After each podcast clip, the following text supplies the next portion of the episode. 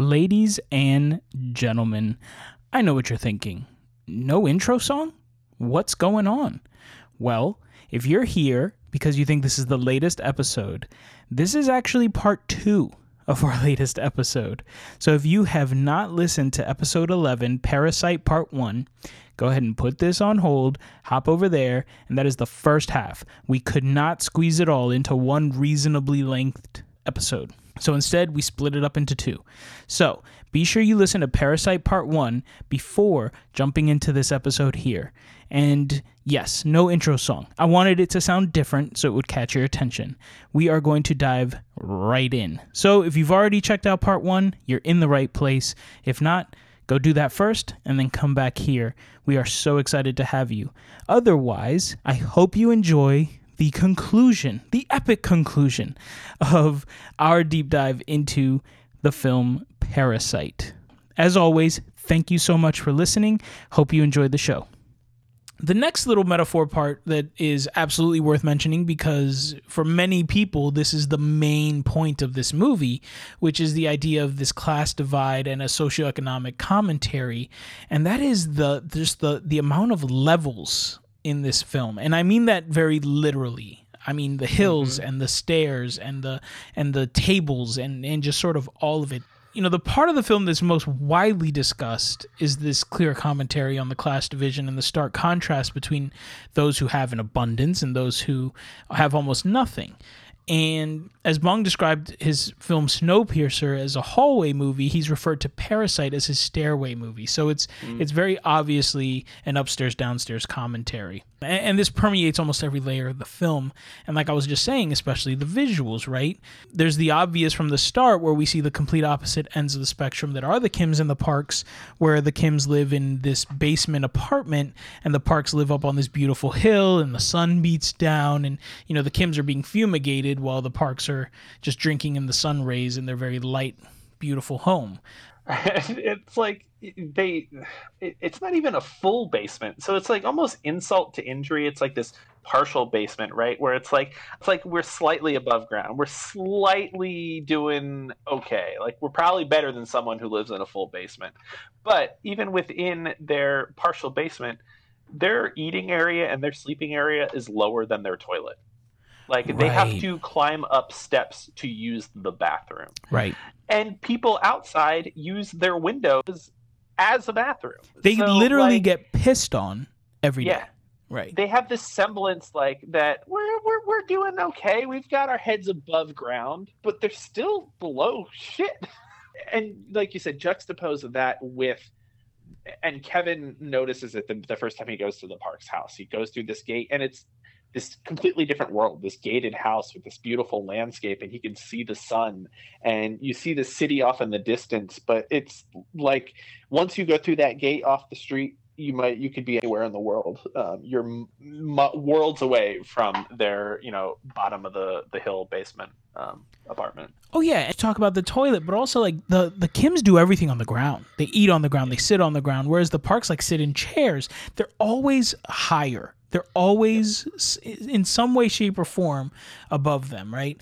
There's even a more obvious depiction of this divide once we know that Moon Gwang, the, the housekeeper, her husband is actually living in the sub basement of the park house. So we see the parks living up on the hill, the Kims live in a in a pseudo basement apartment but the housekeeper's husband doesn't even live in the basement of the park house, right? The basement is sort right. of the cellar where they store some food and all this kind of stuff. He lives two levels below that in this yeah. sub basement bunker that is even further down, even lower than the depths of where the Kims live.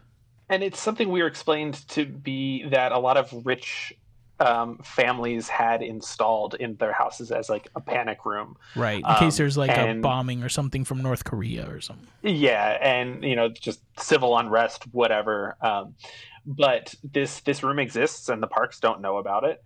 Um, but when this is revealed, this was the last time where I was like, finally, this is it. This is the parasite. it lives in the basement, and the housekeeper has been taking care of the parasite, and she's gonna open it up and like the parasite's going to come out and so when they went down into this dark sub basement it's got some twisty turny hallways i was like here we go. Rest of the movie's just bloodbath. This parasite's going to eat everybody. Nope. And he's down there for stretches at a time. Oh yeah. He, we see later on that he gets some, you know, fresh air, but he's down there for God knows how long. I mean, it seems like the mom maybe doesn't necessarily leave that often. It seems like there's always maybe somebody in the house. Um, the family unit of the, the, the parks doesn't necessarily seem like the closest family in the world. So I can't imagine there's many times where they're all four of them are out of the house.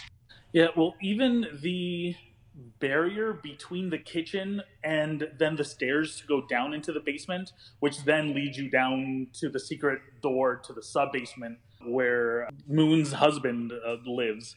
Uh, but even that that barrier, that wall, I feel is is a very visual, stark uh, metaphor for sort of the divide between them.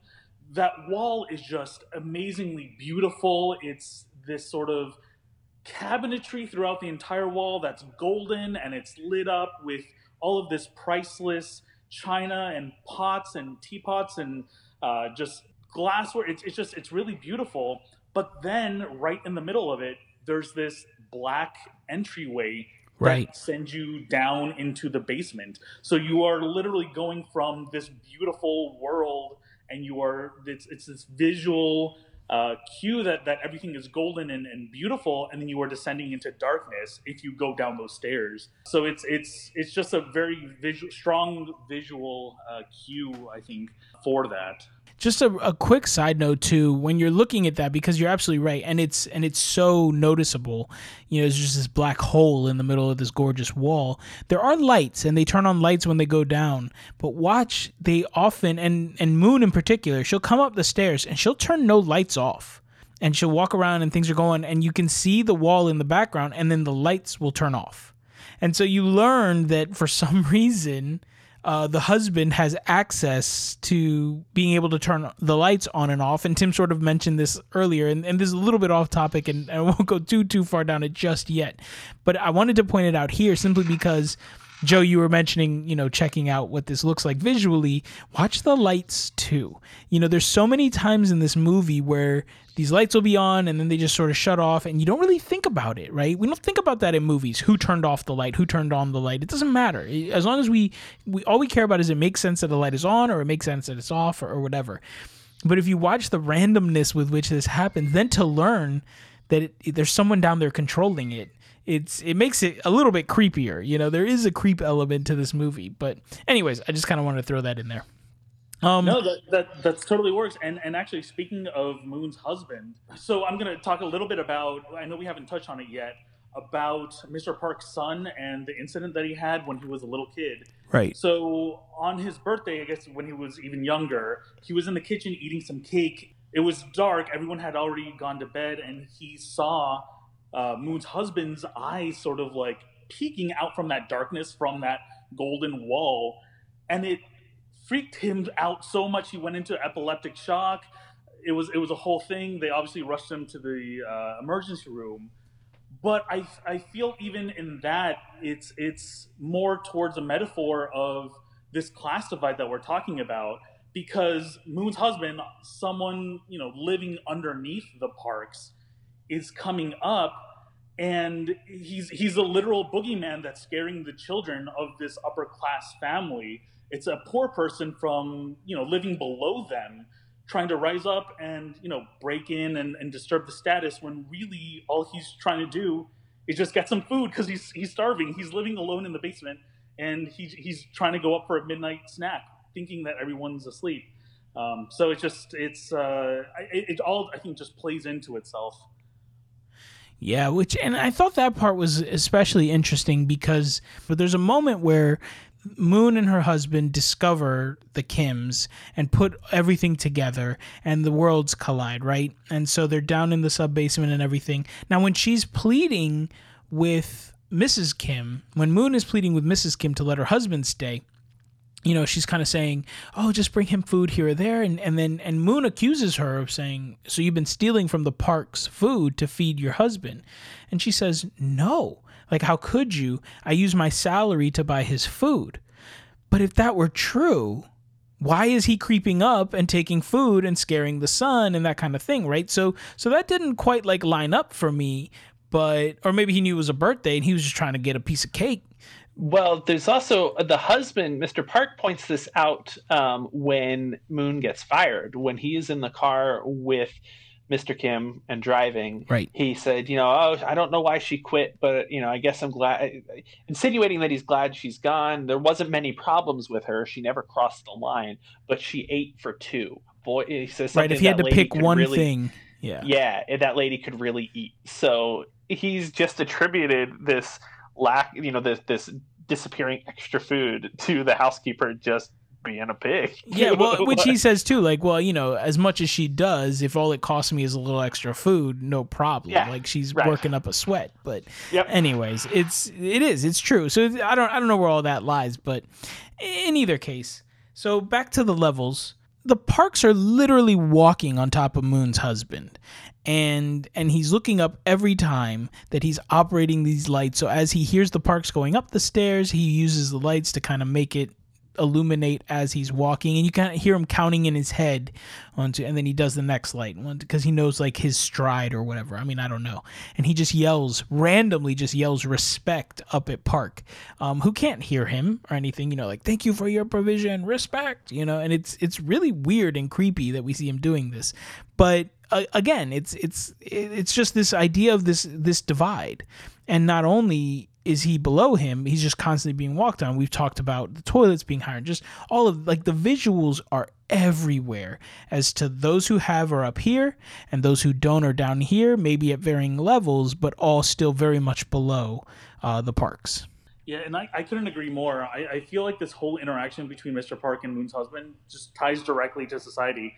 Uh, I, I feel like this is commentary directly speaking to how some people sort of idolize rich entrepreneurs or CEOs from big companies, uh, when in reality, these billionaire CEOs don't even know that these people working for them or you know other people in society don't even they don't even know that they exist and they're willing to walk all over the people below them just to make extra money or you know be able to provide more dividends or shares to their stakeholders so it's i, I feel like it's it's direct commentary towards that right uh, ag- yeah, again, he has never taken the time to in- investigate how these lights turn on. The lights just turn on. And it, to, it, to that point exactly, Joe, it's like most of the time someone up there in the upper echelons don't notice until something stops working. right, Then they turn their heads and like, oh, that thing didn't happen today that always happens every other day. I guess I need to figure out why. So yeah, I mean that's that's that's amazing. Yeah, I love it. Okay, so there's perhaps no greater illustration of this class divide and everything else than the flood scene that happens in this movie. So the the parks go out on a camping trip because ever since the the tragedy happened and the son saw the quote unquote ghost, they have gone out of the house every year for Daisong's birthday. And so they go on this camping trip, and uh, when they're gone, um, you know the the Kims are there in the house, so on and so forth. Now the parks come back because it's raining. Their experience of the rainstorm is totally different, right? Daisong is out camping in the backyard, and it's just a little storm, and it's fine. He's in this teepee, it's good. the The parks are sleeping in the living room, whatever. Now the Kims, and there's a lot more that happens in the scene but the Kims are sort of trapped there where the Parks are there, um, and and eventually when the Parks fall asleep, the Kims who have been hiding under this table so as not to be caught all together as a family sneak out of the house and run back to their house the basement apartment which is now completely flooded not only with water but human excrement and filth because the t- the pipes are overflowing and just literal crap is pouring into this house um, so you know, I love this scene, you know, Yeah. visually and everything, but again, because it's just point blank is like they even experience rain differently on these Yeah. two sides of the mountain. I mean, we know we get the sense from the the Kims that this isn't an abnormality. Um, they they even mention like, oh no, we forgot to close the windows. Like that would have Right. made any any difference in this case. Um, this happens from time to time. Maybe they are at home and can mitigate the disaster a little bit more than they can. I mean, this could also be you know just an extra special flood. Um, but you get the sense that this happens quite a bit. Um, you know, Franc, you mentioned the teepee, um, this American-made teepee that they make this big deal about pointing yeah. out, is it weathers this storm, this deluge, better than their apartment, than the than the Kim's apartment. Right. So you know, Daisong's out there living up his best life after his family couldn't hack it in the rain, camping with all their high-end camping gear. He's chilling in the backyard while his mom and dad get frisky on the couch and meanwhile, this other family is literally having their life ruined by this same rain while this kid is just like having a grand old time in his, you know, racist little teepee. it's racist teepee. It's so true. But it's American made, Tim. That's true. That whole scene though is beautifully shot to what you were saying, Franc. Uh, just there's there's even a shot uh, that I just paused it on my TV because it was it was when the whole family's running away from the Parks house. They made it out and they escaped, and they're trying to make it back to their home. And it's this shot of this stone or brick wall, and then there are these stairs yes. that are going from the top right corner to the bottom left corner, and you see the family sort of running down them. But it's it's just a really beautifully shot scene where the camera isn't moving, but it's, it's just the family um, and I, I, I, I, the first thing that I thought when I saw that, I was like, oh, I wish I could take a picture of that. I, if I, I wish I knew where that was to just to be able to go and take a picture, just because everything was just so beautifully shot in that entire rainstorm scene. No, absolutely. So as the Kims, who are just enjoying the storm at the park house, descend back down to their house, which is now totally flooded with human filth, as we mentioned, I feel like this is a, an incredible scene where now they're actually confronted with the reality of their situation. Yeah, that whole scene is just an example of how out of touch the parks are from the plights of people below them and the lower class. I mean, the Kims literally just lost everything to the rain and the flood and human excrement. But now, Mrs. Park, the next day, she commented that uh, how lucky they were because of the rain, because now there's no pollution and it's just a beautiful day. And so it's just, yeah. I mean, she's just completely, completely out of touch with with sort of anybody that that isn't in their social level. No, absolutely. And again, like the other and the reality too of the situation, we see this play out a little bit with Kevin, and not to unpack it too much, but we see Kevin throughout the film basically just living in daydreams, right? He's always thinking of ways that things could be better for him, but he never really accomplishes any of them, right? He talks about how all these people who go to school and maybe he wants to go to school, but he doesn't go to school, right? And he doesn't get a job and he doesn't do these certain things. And he tries and he but he schemes his way into things. We saw that with the pizza place thing, right? Like he didn't go apply for anything. He just sort of saw an opportunity. He tries to take it. Um, and as he works for the parks and, and they were just there in the house, he was daydreaming and thinking about what life would be like if he married their daughter and moved into the house.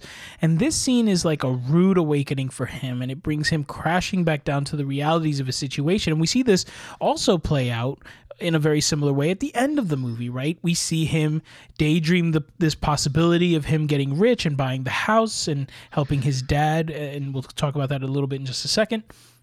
And then the camera cuts right back to him sitting in that basement hole, you know, where nothing has really changed. And so he has, we see him kind of daydreaming and coming up here and then come crashing back down. And this scene really just shows the depths of his of how far they can fall when things aren't working out for them. Because um, we've we've never seen them we've seen them bad off, but now we see them like very very bad off, and it just separates the Kims and the Parks even more uh, than than we've seen in the past. And so, in the end, it's really the precursor. All of this is really the precursor to the final straw that's going to break the Kims. Now, while I totally, absolutely respect the fact that this is a class divide film and all the stuff that we just kind of laid out, when I watched this, I actually saw a totally different story playing out so I wasn't blind, obviously, to the socioeconomic commentary. Um, what I saw was the story of a man, in this case, Mr. Kim, struggling with his own identity and ideas of masculinity, being disrespected by his family, ma- mainly on the part of his wife, uh, just reach his absolute breaking point. Yeah, it's really the overarching class struggles that feed into his personal torment right? It, it's it's all of those elements that weigh on him and break him we know that he's had multiple jobs as a driver. He's worked at a couple of restaurants, and uh, I think there might have even been a cleaners in there. There's a he, this man has had a host of jobs, and um, his wife sort of insinuates that they all go bust, and she can't really keep track of. Oh, it was after this one and before you ruined that one, um, and so all of this just feeds into where he is, and he's been able to maintain this this life for as long as he's he he can, but this just accentuates for him um, and pushes him closer to this breaking point. Oh, and I was just going to say that uh, to to your point, uh, I think it's it's really interesting. One link that I saw in the second watch watch uh, watch through of this movie is that when they first discover Moon's husband downstairs in the basement, they talk about her husband having failed ventures as well. Uh, oh so, yeah it's so it's he's lost sort of his role as the figurehead of the family as well and then you know mr kim obviously ends up in that same position that he does by the end of the movie so yeah it, i mean it, it all is you know links back on itself yeah, so when I was watching it, this really this idea sort of began for me with the opening scene, right? The Wi-Fi and the Kims. So the Kims have been stealing Wi-Fi from one of their neighbors, no password. Um, and all of a sudden they wake up and the and the Wi-Fi is password protected. So Kim's wife's response to finding this out is that she kicks her husband awake. Who's they're literally sitting on the floor. She's sitting up and she just belts him with her leg, and says the Wi-Fi doesn't work. What are you going to do about it? Right. So it's not hey babe, the Wi-Fi is not working, or hey, can you figure this out? She just wrecks him, and, and, then keeps on trucking. And and he takes it, absorbs it, and wakes up and starts saying, you know, oh, try putting the phone up in all these different places, whatever, right? An interesting side note actually is that in the same scene, uh, Kim sits down to eat like the last small chunks. He's peeling off portions of moldy bread that aren't that don't have mold on them and eating them, and he sees a stink bug and he flicks it away in disgust. And he's like, oh, these freaking stink bugs. Now this this is important too because in the scene that we were just talking about the flood scene. They're hiding underneath this table. They were they were kind of partying up in the Parks house while they were away. And the Parks come home early because of the rain. And so in order to not be found, they're hiding underneath the the table and that kind of stuff. Um, and while they're hiding under there, the Parks are basically talking about Kim and saying, "Oh, haven't you noted his smell? You know, he smells like people who work in the subways or take the subways and all this kind of. It's not old man smell. It's, it's just basically it's just poor people smell and it's gross and so he's just laying there taking this before he pulls himself out but in the opening scenes we see him react to this stink bug like hyper negatively um, who is who the stink bug is also not the parasite i'm like oh hey this is going to be a bug-borne illness. Right. All right, here we go. Like I'm totally down with this um, bug bug disease movie. Nope. Bug's not the parasite. nope, either. not gonna happen. So the way that he interacts with this bug is is essentially a mirror image of how the parks will eventually treat him later. He's basically the stink bug to them, and you know he smells disgusting, and let's flick him away if we can, right? And to your point, you know they are literally fumigated at the beginning of the movie. Uh, the city pest control person's going around fumigating just the streets and everything, and they leave the windows open and they have a coughing fit because they are breathing in all of these fumes. So they are literal bugs. They are literal pests. Except Kim. Kim doesn't cough. That is true. He right? just sits there, Another... keeps folding boxes another instance where I was like, oh, they're all going to get the parasite from this fumigation. They get sprayed with these chemicals, and here's the parasite. Spoiler no parasite. Alert. Still not Tim, parasite. Spoiler alert. They are the parasite. No! Yeah, yeah. We'll get there. Um, okay. So, and then this interaction with the bug also feeds the idea, along with, you know, Moon and her husband and their relationship or whatever, that there's always someone higher and someone lower. It doesn't matter how low you are, there's always someone below you, whether it's a stink bug or Moon's husband in the sub basement. You know, there's always going to be a ladder. There's there's rungs to this, and it's not just a floor and a high. Like there is there are sub floors to this, which um, you know, I thought that was interesting interesting too, and, and that even someone as low on the bottom as the Kims are could look at this creature and think of them as disgusting, right? Like mm-hmm. there's always there's always someone that they can, you know, treat like garbage. so I digress. Back to the back to the Kim story. So next we see the scene where the guy is peeing outside one of their very small windows, and no Tim, he doesn't have a parasite. And Uh, another one. I thought he had the parasite. His pee totally had the parasite in it. uh, PP parasites. He went to the Amazon and got one of those little things that swim up your pee. Ah, Yeah. fish. Fish parasites. Okay, so when this is happening, the wife immediately starts to chastise him and says, Why don't you go put a sign up? And he responds, Ah, they'll just do it more. Then the daughter is like, Why don't you go shout at him? He's like, No, I'm not going to shout at him. This is the scene where Min shows up with the stone and everything and immediately starts getting in the guy's face, and the women get all swoony. Now, to be fair, Kim is the one who sees this happening and he's like, Oh, your friend Min is so impressive. That's an impressive guy, you know? So he also kind of is in awe of how he is handling it and and maybe you know embarrassed or ashamed or whatever that he didn't do those things but you know it seems like a positive interaction but again the focus is how his family is talking to him right that's what struck me Next, the Kims, uh, as they start to get these jobs, they go to eat at the driver's buffet. And Kim tells his kids to eat their fill, eat as much as they want. Immediately, his wife walks past and says, But you didn't even pay for it. They did. And when we see this continuing to play out in the movie where Kim finds joy and happiness and, and everything in the smallest provision. They're sitting there and it's like, oh, thank God for the parks and thank God for this. Or, oh, this stone, right? That was the other, they get the stone. It's like, oh, the stone is beautiful. Thank you so much. And the wife's uh, immediate response is, food would be better. Like, the stone sucks. So, like, everyone around him is just steeped in this negativity, but the wife takes it out a lot on him and is constantly reminding him of these things. So he can't just be like, guys, we're eating in a restaurant. Take whatever you want her she doesn't say yeah this is great. Thank you so much. She says your kids paid for this not you. You're not a man. So this next moment was a little less obvious and i only thought about this later on as i kept sort of analyzing all these things.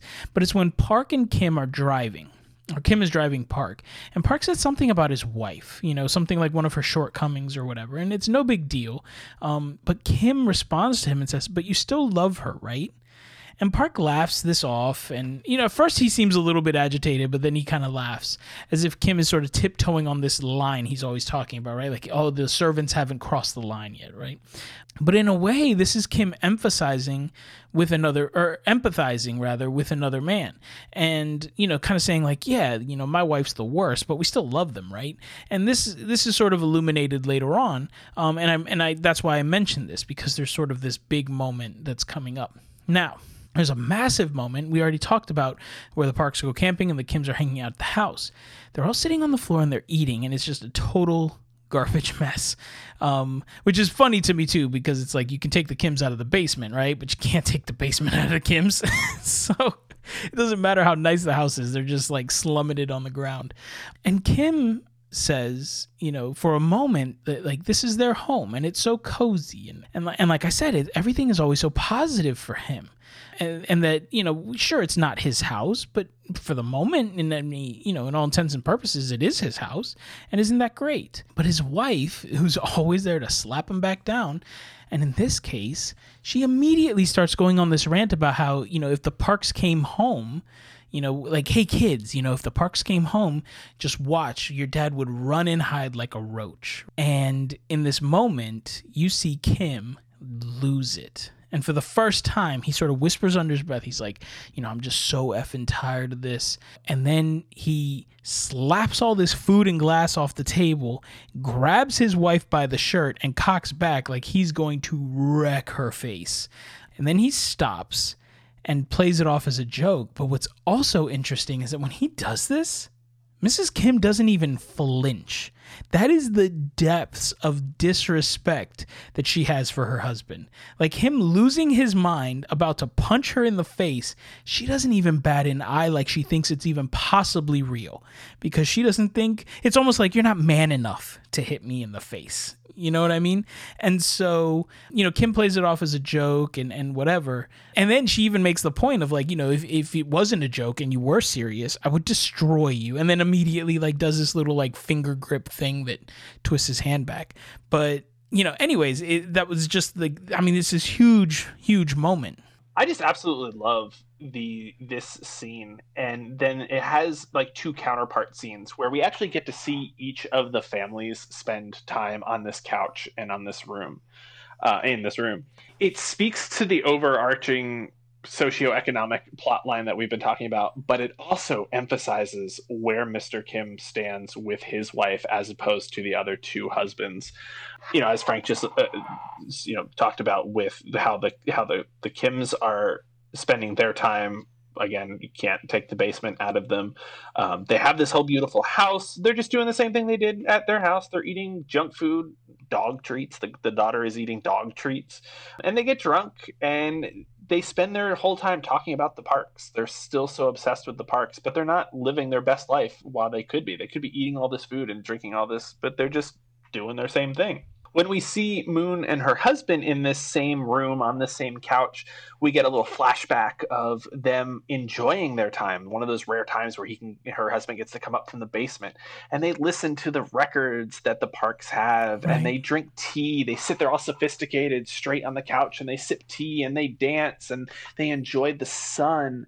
Um, and then in this moment when they are chastising Moon and her husband are actually chastising the Kims for not, you know, for to, like, why are you still so obsessed with the parks and like living, you know, enjoy what you can at this moment. You guys are fools.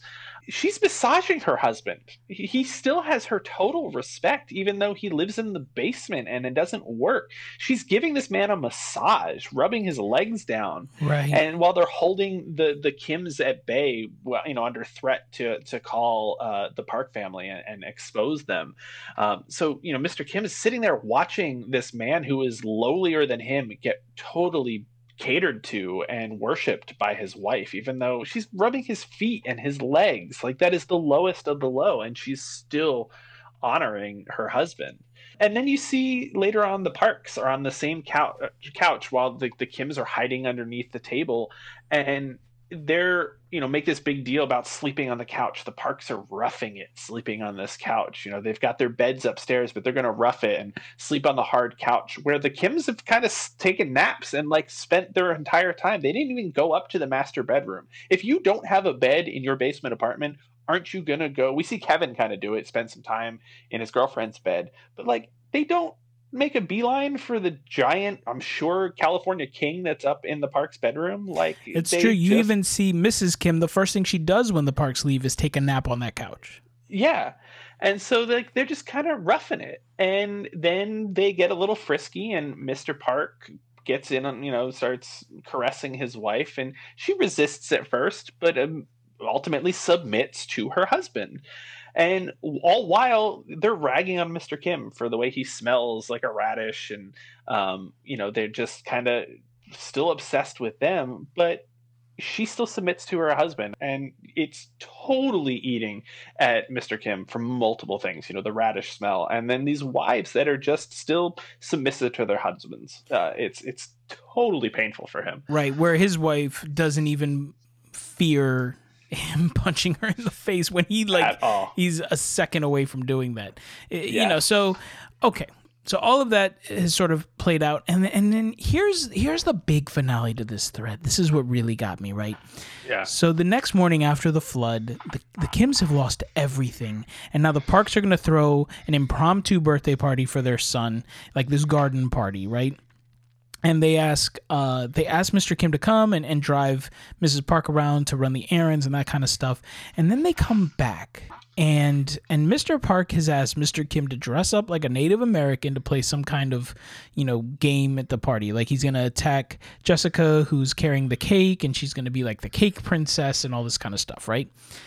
Now, and a lot of people have pointed to this as a sign of, and, and there were a few things I looked on online and whatever, and they were just like, oh, this is like a deeper disrespect to Mr. Kim and all this kind of stuff.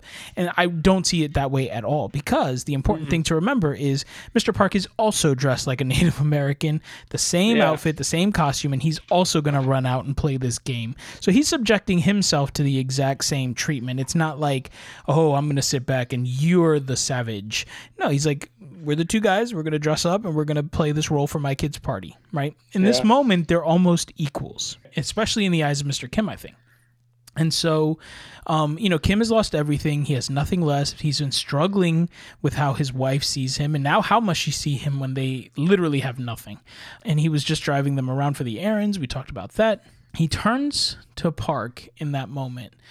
I, feel like in that moment, he's hoping to find a friend or a peer that he can just sort of vent these frustrations after having lost everything. And he says, Your wife likes parties and surprises. And then Park responds with, Yeah, but she's really focused on this one. then Kim's next line is, You're trying your best too.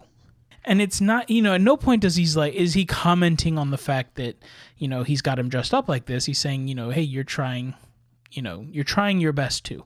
Park then responds to this, reminding him that, oh, you're being paid to be here. Like he took it as an insult, right? Mm-hmm. But I think, and especially when you see, right, and we talked about how this is visual movie, but when you see how this line is written, you know, I think Kim was just looking for someone to empathize with him. And he's pouring out his own truth in that moment.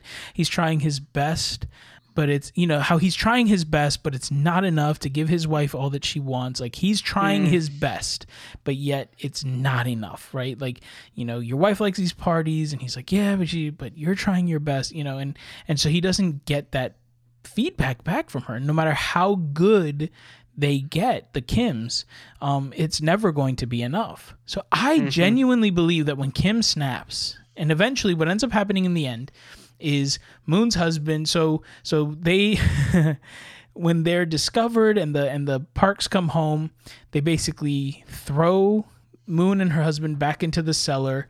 Uh, they tie up uh, they tie up the husband. Moon tries to make a last minute escape. The wife kind of kicks her down just sort of to get her down and close the door. She ends up falling pretty hard, hitting her head. They also rubbed a bunch of peaches on her so they could get the evidence that she had taken. So she's also going into like anaphylaxis. And so she ends up dying. And she tells the husband, like, remember, it was this woman who did it. And so the next morning during the party, the the husband comes up from the basement with eyes on killing. Well, the next day, because they left these these loose ends down there, we talked yeah. about how the son comes with the stone. He's going to go down there and try to bash in their heads so that they can sort of get rid of the last of the evidence. Um, that backfires, and Moon's husband ends up you know, essentially leaving Kevin for dead. And then he walks out into the party looking for Kim's wife to kill her for killing his wife. Um, mm-hmm. The daughter ends up getting in the way first. He stabs her in the chest, which Kim responds to that. And then Kim's wife comes running in. He sees her. He turns on her, but she gets the upper hand after all. She's as badass yep. as she promised she was yep. and stabs him with a Texas de Brazil sword covered in assorted meats. And, and she ends up killing him. And so, you know, so when Kim, and then what ends up happening is now the, upon seeing the ghost who has come out of the basement to start ravaging his birthday party, Da-song goes into immediate, you know, epileptic shock and and starts having this seizure, which we've already found out earlier on. You know, you have 15 minutes before he's dead, right? That's what yep. they sort of told us with the first one. And so the parks go into go mode. They scoop up the kid. They're trying to get to the hospital. Park starts shouting at Kim, "Get the car. You got to drive us." But Kim is like wholly focused on his daughter who's dying, and the Parks don't know that they're related. But somehow when Park when Mr. Park sees that happening, he just says, "Throw me the keys." Right? Like, okay, you're not going to drive me. I get it. Well, I don't know what's going on. I don't care. I got to get my kid to the hospital throw me the keys. He throws the keys. It ends up falling as Mrs. Kim and the husband, Moon's husband, are battling it out on the ground, and the keys get stuck underneath. He goes to pick up the keys. He makes a face because, you know, Moon's husband is super smelly and we've already talked about all this. Body. All this, yeah, yeah, yeah. He's probably crapped himself. He's also been living in the sub basement for years. He doesn't smell great, but this is a sore subject, right? We already know that this is a sore subject for Mister Kim, and so when he reacts to the smell of the man, Kim loses it, grabs the knife, turns Park around, stabs him right in the chest, kills him. It's easy to say that this is all like culminating because of how he treats him. A lot of people have talked about the fact that you know park wants to you know he is is so focused on his own family without giving any regard or consideration to the other people who've been injured right? And and and especially in the in this case kim's daughter right jessica. Mm-hmm. And and and all of that is true and it's not to take away from any of that. But for me, in this moment, he stabs Park and he turns around and he just straight dead eyes his wife. And his wife just dead eyes him back. And and in that moment that I, I absolutely believe that was a, a straw breaking and that that hurt him and, and all that kind of stuff. But it was just another sign of disrespect. Disrespect that he's been bearing from his own wife and his own family for God knows how long. And when he kills him, he leaves. We also see later on he goes and he hides in the sub basement, Yep. and theoretically there for forever. When he's down there, he he writes a letter to his son, and in that he talks about how remorseful he is, and we see him like seeing Park's picture and just crying over it, right? But in this letter and everything, he never mentions his wife. He doesn't say to his son, "Tell your mother I'm okay," or, or you know, let her know I'm fine. He writes this letter only to his son. It's almost as if like I don't care. In a way, I'm free of this woman. I'm the king down here, you know, and and it, it's this weird for me watching it. It was this very odd combination of imprisonment, being worse off than you were before. You know, this swapping of roles. The trend continues. There's always going to be a sub basement dweller. There's always going to be a Kim. There's always going to be a Park, and, and whether it's them or somebody else, it, it doesn't matter. Someone's going to fill those roles Yep. and and all of that is in there but at the same time on top of that it was also a man who almost is finally delivered from this misery that he's been living in because down there no one has any expectations of him but himself and he's Yeah. almost content with anything he has right you got to believe that even the smallest can of tuna or you know, there's a there's a line where um, when the parks leave and some german family moves in he writes this letter and he says, you know, I sneak up at night and I take my life in my hands to try to get food, but I was thrilled that the Germans don't just eat meat and sausage, right? Yeah, and beer, beer and sausage. beer and something like sausage, yes. And Yeah. but to him it was like he gets fruit today. That's amazing to him, you know. And no one's saying, "Oh, but where's my Wi-Fi?" and "Oh my, where's my this?" So this just really struck me crazy hard as like this this massive thing that was in this movie that I, I don't know. I don't know how much that registers to a lot of folks, but to me that was like the main through line, um, and I couldn't get over it. And and I thought and and even if it's nothing, even if it wasn't even intentional, which I find that very hard to believe, but even if it wasn't, the fact that you can watch this movie and get so much more than just the obvious is a Yeah. massive testament to how well done this is. Absolutely.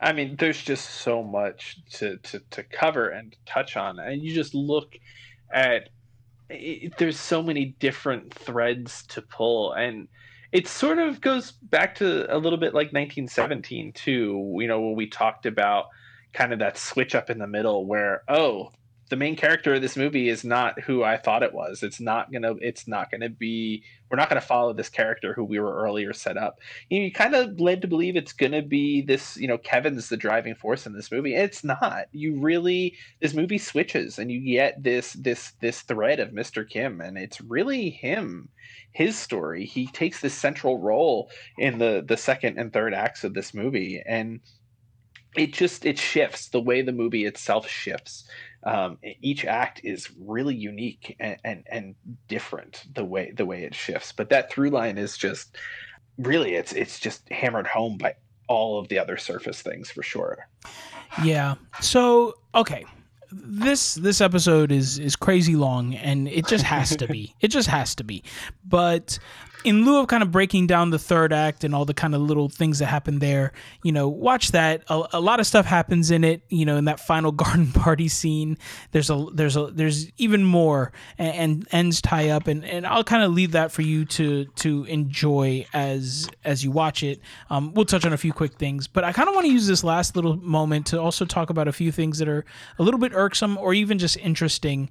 Um, you know, just generally speaking, for me, the one thing I really want to touch on is is Morse code and these lights. So so we know that the sub basement dweller, the husband, has access to these lights, and you see them turning on and off.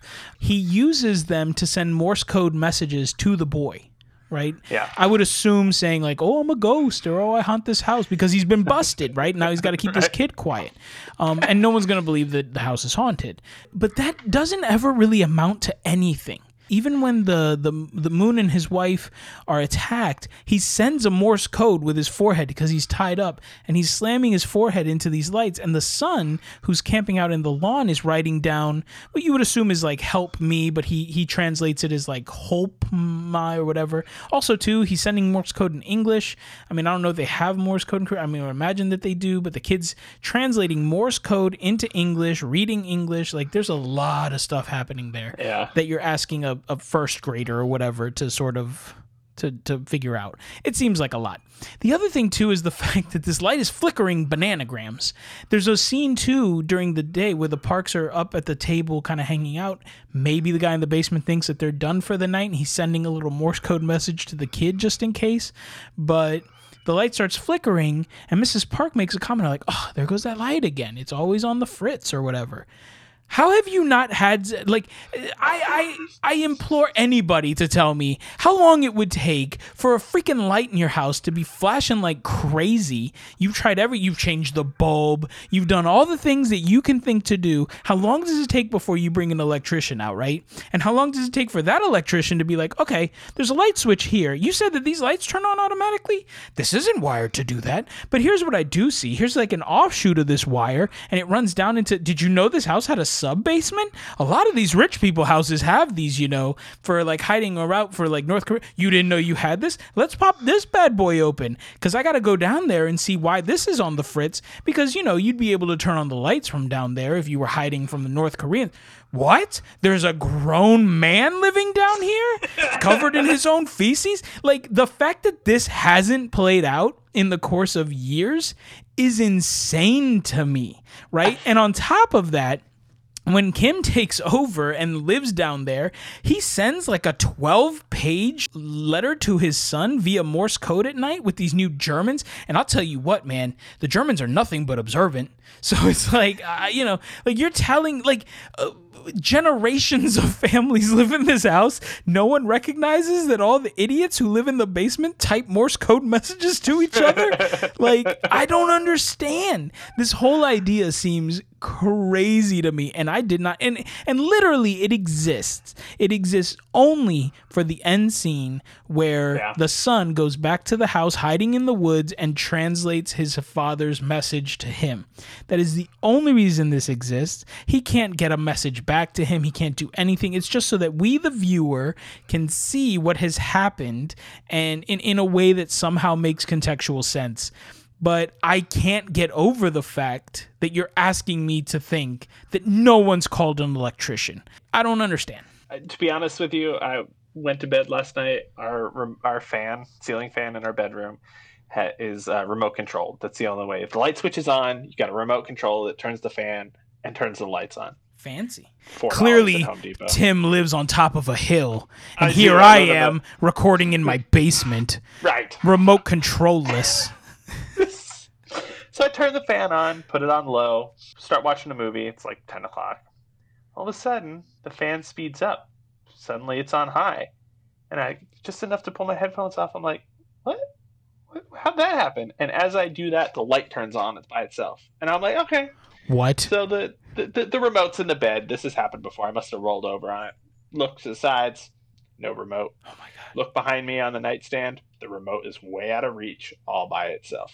Tim, what the nuts? There's apparently a man in the sub basement of my house messing with my ceiling fan. That's the only thing I can think of. Well, they do say in the movie that a ghost in the house brings wealth. So, you Well, I'm super glad I'm poor, and I hope I stay poor forever.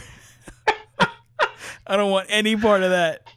I, that's a good way to. That is a good throwaway. That does sort of explain the fact that if they just attribute it to this ghost that their son said, maybe they don't want to mess with the lights because the ghost is just gonna keep them wealthy. I guess that's that's a good throwaway that I missed. Yeah. Um, any last any last thoughts before we start to bring this to a close? Yeah. I, Things that jumped the out at you guys? Yeah uh, the, the ending we really didn't get into but the ending is for lack of a better term i couldn't think of it's it's it's cheeky right it Mm. fits with this idea that that Bong is messing with us, you know, with the metaphor stuff. The idea that he's been trying to throw us off. We see this sudden cut, you know, Kevin sits down to write this letter to his dad. You haven't quite processed yet how he's going to get this letter back to his dad, right? He found this Morse code and you're like, "Oh yeah, he's writing a letter to his dad, get him, you know, get him an idea on the plan." Awesome. Um, and you kind of cut to this scene of Kevin and his mom moving into the house. They suddenly have possessions, and you're like, wow, huh, this must be a couple years down the line. They've got stuff now. Um, you know, dad's coming up out of the basement. If they had ended it there, which apparently they toyed with, I would have been really upset. And I think I might have just thrown this movie out. Mm-hmm. And they, because it seems like they wanted to kind of go, you know, a little Sopranos on it. Like they're just going to do this cut and you're going to see Kevin moving into the house, and you're like, "Was that real? Is that just his daydreaming plan?" Oh, I'm so glad. Yeah, yeah, and I, I just, I, I just, I love how you're just sort of settling into this, and you're like, "Huh." And it cuts you right back to him in the basement, still writing this letter. And he's like, No, I'm going to get this. And all you're going to have to do, Dad, is walk out of the basement and I'm going to get there. Somebody did some research somewhere that ends up showing that it would have taken Kevin 500 plus years to earn enough money to buy that house. Right. So his plan is off the bat crazy. Not to mention the fact that he has no way of getting this letter to his father. He'd have to con his way back into the house and slip it under the door. There's just no logical way for him to get this back to his dad. There's no windows in this this bunker basement. His, yeah, his dad will never know this. This is never a plan that will come to fruition. This is him it, just sort yep. of like a diary. It just plays into his dad's hands of, you know, having a plan is just never the right way to go. Yeah, and I completely agree with you. If this movie had ended on that really positive tone that the rest of the movie just did not have, it would have completely just sunk the movie. It, it, it would have, I think, completely ruined it for me. Uh, but just the fact that the audience knows that Kevin's never going to reach that goal uh, just speaks to what the movie is is trying to really portray. And something that I also found very interesting, on, again, the second time I watched this movie, was that the opening scene is exactly the same as the ending scene. Right. You have a shot of the window in the in the Kim's family, you know, sub basement apartment, and it sort of pans down uh, to Kevin, and then that's exactly how the movie ends. It's that same shot, only you know now it's night, I guess, and it's snowing, but but I mean, the rest of it's exactly the same. And it just goes to show you that despite everything that this family has gone through, nothing has changed. They're exactly in the same position, if not worse, uh, because now uh, Jessica's dead. Uh, Mr. Kim is hiding in the basement, but Mrs. Kim and Kevin are just now living alone in the same position they were they were before, with two fewer incomes to try to you know make ends meet and it's just it's a very depressing tone uh, but at the same time i loved it and i thought it was incredibly refreshing so. Yeah then you would i don't know how much of uh, bong joon-ho stuff you've seen otherwise but he's he's apparently that's what he's known for is the characters ending up exactly where they started off and there's several movies he's done that have done that same thing. But i i agree with both of you wholeheartedly. That ending is perfection when he lays out this whole plan. We this is the culmination of Kevin the daydreamer, and we didn't talk about this a lot, but there's a line where the dad basically tells Kevin, like Kevin's like, "What's the plan, Dad?" When they've locked these people in and they're sleeping in the gym, when they've lost their house, and he says, "Dad, what's the plan?" and or, and or I think he even says like he has a plan, and uh, and the dad says the the only good plan is no plan at all because life never works out the way you want and plans never pan out. And and this is a running theme throughout the film. You know there's a scene where they forge the documents and Kevin says dad I don't see this as forgery. I don't see this as a lie or a crime. You know I'm gonna go to this school next year and this is I just printed the papers out a little bit early. And the dad's response is oh so you have a plan right? And then there's a scene where they're daydreaming about him marrying the daughter, and all of a sudden he's like, "Oh, so you have a plan?" And then come to find out, his dad's like, "Plans are nothing. Plans always fail. Plans never come true." And so all these times that he said this to his son, he's essentially kind of been mocking him, being like, "Okay, yep. we'll see how your plans play out." And in the end, Kevin, right, knowing this, knowing this and his dad these are the- these are probably some of the final words that his dad said to him were plans never work out the only good plan is no plan. And and Kevin opens up his response to his father's letter that he decodes which like Tim just said he can never get to him he can never deliver this letter. His father will never read these words. His father will die, Morse coding this letter to his son in the hopes that one day he gets it, not even knowing that he got it already. Right? And so so Kevin writes this letter and he opens it up with, I have a plan and I'm gonna make this money. And he knows that will never come true. And when the camera comes back, it is gorgeous. It's heartbreaking. It is, but it's in tone with everything. So it also, in a weird way, feels kind of good this movie's incredible and this ending's amazing. Yep. all of that being said final final question little thing that we kind of do sometimes. Tim and and joe you, you- i mm-hmm. know you haven't heard 1917 yet you haven't seen it yet but tim we have now seen parasite and 1917 and i feel like we need to put mm-hmm. the final cap on the question that we left hanging in the 1917 episode that would have gone unanswered forever were it not for the man sitting here with us today joe which I feel like I got to say too. There, you know, Joe is being so kind. He's laughing, he's emoting, he's kind of nodding his affirmations. None of you can hear that because Joe has placed himself on mute because his house is super empty and there's a wicked echo and he's being real nice so that we don't hear this crazy echo going on. But just, you know, I know people are to listen to this and be like, "Franc wouldn't shut up. Tim is talking. Joe's not saying a word. They're the worst hosts. He's, you know, poor Joe." This is all this is Joe's sacrifice for the greater good of the audio quality. Um he's cracking up now, guys. Believe me when I tell you this. This Okay. is podcast podcast in the time of social distancing. Yes, exactly. Um we'll have to have Joe back when this is uh when we can do this a little better so that you guys can see like it's really playing out well. Okay, so we got to put a final cap on this. We left this hanging, uh, and thanks to Joe, now we can do it. Tim, between the two films, and we said this, we couldn't say, we, we were like, man, 1917 won a few awards. I feel like it should have been Best Picture, but I can't say that because we haven't, we couldn't say definitively because we didn't see Parasite. Which one do you believe should have won Best Picture? Parasite I'm- I'm- or 1917?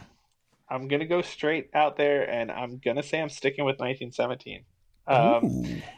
I just both movies were complete surprises. Both movies were absolutely nothing like what I thought going in. We touched on this in 1917. You know, big war epic, and then it was kind of anything but a, a giant war epic. It was there, but it was about this one guy, and you know the same thing with with the Parasite. I'm waiting for the monster movie to kick in. Um, but really I just 1917 decimated me. I mean, it made me feel things for days. I I think I had Joe's reaction to Parasite with 1917, where I just sat there on my couch afterwards, just exhausted, wiped out, fatigued from that movie. I get Parasite. I enjoyed it a lot, and I think I could argue they are on many levels kind of the same, but I'm not sure it stays with me the way that 1917 did. My one big question remains, and Franc, you kind of touched on this before, that I don't know if this movie wasn't subtitled, would I have been drawn into this story? Would I have concentrated so intently on it? Um, you just you have to. It inherently demands your full attention, and you are pulled into this movie because you have to because you you are reading this movie. Does this create a larger air of it being you know a, a, a great movie uh, because you're forced to pay attention to it? I, I don't know. That's that's a question i want to throw out there. You know it, it it demands so much of your attention just because of how it's made. Um that you know other movies fight for your attention right? You, a lot of times you say you sit there and you're like I couldn't, you know, I was so drawn in, and you know, they they have to do that. I just I don't know if this movie wasn't subtitled. Does that change something? That's a, that's just you know kind of a hypothetical. I, I don't I don't I don't know. I don't know. So that's all. That's good point. I've struggled with this. I, I think before I make up my mind, like even literally right now, I'm bouncing it back and forth. I think initially, after the first watch of Parasite, I think I was still pretty firmly rooted that 1917 would be the winner. You know, another interesting thing before I make up my final mind is that eh, the title Parasite. And we talked about how this isn't, you know, this isn't the movie you thought it was going to be. And on top of that, too, it's also not the commentary I expected. I, I think once I realized that this was going to be a class film or a socioeconomic commentary and, and all the things that it is, I felt like I thought that the clear parasites were going to be the wealthy in the sense of like, you know, them draining on the you know the the servants or the workers or whatever the situation may be but essentially like I think of parasites negatively and so I felt like instinctively I wanted to think about the wealthy negatively. And there are obviously things that they do that we don't like, and there's things that Kims do that we do like, and vice versa, or whatever the situation may be. Because it seems to me, anyway, and, and I'm sure people feel differently, that the real parasites are, in fact, the Kims and, and Moon and her husband. They're the ones who've invaded the body quote of the parks. They've entered in the home and they've worked and weaseled their way in in order to feed off of them. You know, the parks are paying them and stuff, but you know, there are these sort of basement dwellers that kind of sneak up and and and in the end, you know, don't resolve or leave until they've killed their host, right? Yeah. And so, you know, of all the people who end up dead, I don't know. It's it's interesting that Park ends up dead, and and who knows? Maybe even the son. I don't I don't know. Did they get the son to the hospital in 15 minutes? That that's a big question mark. I don't I don't know. So I thought that was really interesting. And I think that sort of speaks to what I'm going to say next, which is I think I'm going to say that Parasite wins Best Picture. Mm-hmm. And I think I'm going to go with that simply because, yes, 1917 isn't the movie that I expected. But Parasite isn't the movie I expected in literally every possible way, right? It's yeah. not a creature feature. And then I'm like, okay, well, we're going to just talk about how awful rich people are. And it kind of isn't even that either. It's not and, at all. And yeah. even the even the what you might classify as the traditional protagonists or our heroes in this also are failures and they they do wicked things and and sort of live off of others and and and then and when confronted with someone who is theoretically in their same class immediately place themselves higher right than mm. moon and her husband. They're trash to them and and dispensable. They're going to kill them. They don't matter. So instead of lifting them up even to their level they kick them down right? So they're like they're evil in their own way. And so so that also stands out to me when i think about all this because it's like this movie is literally nothing i expected in every possible way. On top of that this movie is like 12 different things in one movie, but at no point does it feel overdone, overwhelming, overworked, oppressive. Nothing feels overly confusing. Yes, there's some things I don't dig about it. Yes, the Morse code is stupid, and yes, all this kind of stuff.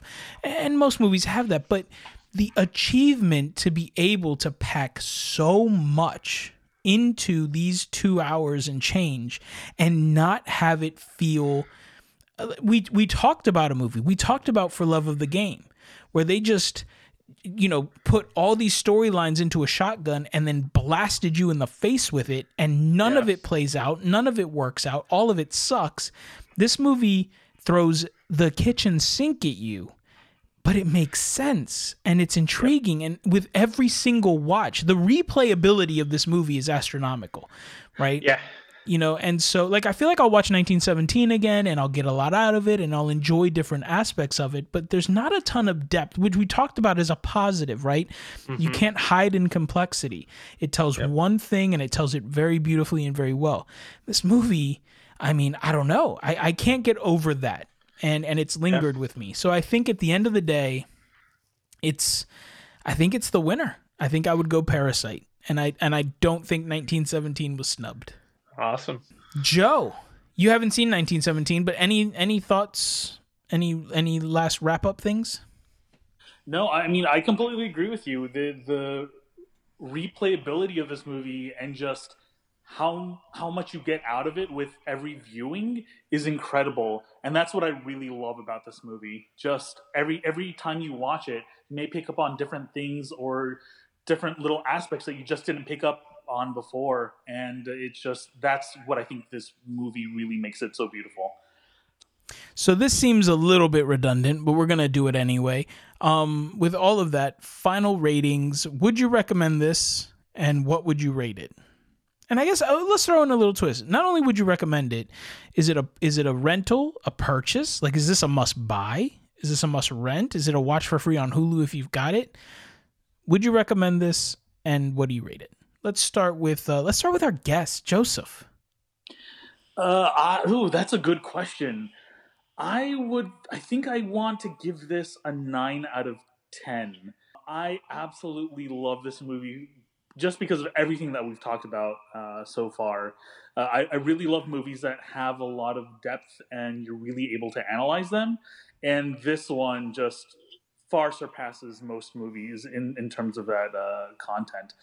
In terms of buying movies, uh, Oh yeah, you might be the wrong guy to ask. Yes, I I am exactly the wrong guy to ask for this because I do not buy movies. Just crazy to me. so so yeah, so but if I did want to buy a movie, this would be one of the few movies that I would want to buy. Ooh, now that. You know what? I will say this, Joseph. Me saying I would buy a movie means nothing. I've bought 12 movies in the time that we've been recording this podcast. so, like that is not a that's not a, a you know, a selling point coming from me. But I think coming from someone who doesn't buy movies, saying that if they did buy a movie, it would be this one. That's huge. Yeah, no, I I, I loved it. I absolutely loved it, so. All right, Tim, what about you? Uh, yeah, uh, I'm gonna go eight out of ten. It's fun. It's funny. It's surprising. It's very well done. Um, it's beautiful. It's intriguing. I really like the characters. I really like all the twists. I mean, there's each each act is almost brought on by another twist, right? It does require some effort to watch, though. Like I've said, you know, you have to sit down and pay attention. You can't pull your face. You can't. Somebody you know gets you grabs your attention somebody you know your phone rings or something you can't just be like oh i heard those five minutes. I'm, I'm good. I, I was trying to rewatch it this afternoon and i was wearing my headphones so just natural inclination it's like oh i need a glass of water. I'm going to go get a glass of water. And i walk away and i realize i have no idea what they're saying. So yep. i have to go back and i gotta you know rewind a couple times. That it's not really a negative, but it's also not really a positive, and I think that would color my would I buy this movie because the movies that I own are movies that I know by heart. And so I could throw them on in the background. And if I'm doing something else, just by the fact that I have listened to it for two hours, I feel like I have seen that movie because visually I know in my head. And so I just I don't think I would buy this um, because it just it requires the time to watch. You are going to put in the two hours to watch this movie because you're going to read it. Uh, so it's not, not a negative, not a positive, but uh, it's definitely worth a watch. Definitely watch it. Pull a Franc, get Hulu for two months, watch the crap out of this movie, um, and then a couple other things, and then you know move on, and then maybe watch it the next time you get Hulu. I don't know how long it'll be there, but you know. And I agree. So for me, I give this movie a nine. I think this movie's a nine out of ten um, for all the reasons that we talked about, and in spite of the reasons that we talked about. So, yeah, yeah. Um, you know, this this movie's fantastic. I highly, highly recommend it. Don't shy away from this one like I did. Honestly, it's. Yep. I, I wish I would have seen it sooner. So obviously, we recommend it. Obviously, we all love it. I would agree that I wouldn't buy this movie. Um, so maybe maybe that's the flip side, right? Like Joe thinks it's so good he would buy it. For me, who buys anything, I maybe wouldn't buy this one, at least not yet, simply because you know, and, and it's not the time commitment. You know, I'll. You know, if I'm watching Joe Dirt, I'm got to sit down and do nothing else. Like anything right, I right. watch entrances me. But for me, it's more of the state of mind that you need to be in and the state mm. of mind that this movie will put you in. You know, this is not light fare. There are light moments, there are comedic moments, but this is a heavy, dense film that you need to digest afterwards and you will process for a while afterwards. This, you know, and I find that the movies I really rewatch a ton are the ones that are just light, good, you know, enjoyable. Yes. That doesn't necessarily mean a comedy, but just something that's easy to take in, you know, does what it's supposed to do, and then I move on with my day. You know, this one sits and lingers. And so I don't see myself being in that state of mind often. And and mm-hmm. when I am, and if I'm craving it, if it's available, I'll watch it. Maybe I'll rent it again, or maybe if buying it is like seven ninety nine, I'll I'll do that. But I think simply for the reason that in terms of replayability for content, it's there, man. Like if if you if you enjoy a deep film that makes you think and you like watching that kind of stuff often, buy this movie. This will feed you for a long time. Um, Yep. But if you are more in the state of mind of like, man, you know, if, if you find yourself saying, I love this movie, I really want to watch it, but I'm not in the place for it right now, then maybe don't buy this one because this takes, once you've seen it once in particular, to to bring yourself to watch it again takes a little bit of doing. So, um, okay. I think that wraps up this episode, guys. Finally, I, you know, I don't know. I might have to do a two-parter on this one because Yeah. I don't want to cut any of it. Um, Right. So so with that, let's start bringing this home. Our next episode is going to be a uh, pause rewind. So you know we'll, we'll kind of do what we normally been doing there. So two weeks from now will be our next deep dive episode for a film. Went back and forth on a couple of options before we realized, holy crap, our next deep dive episode is going to air on July 2nd, which is coming right into 4th of July weekend.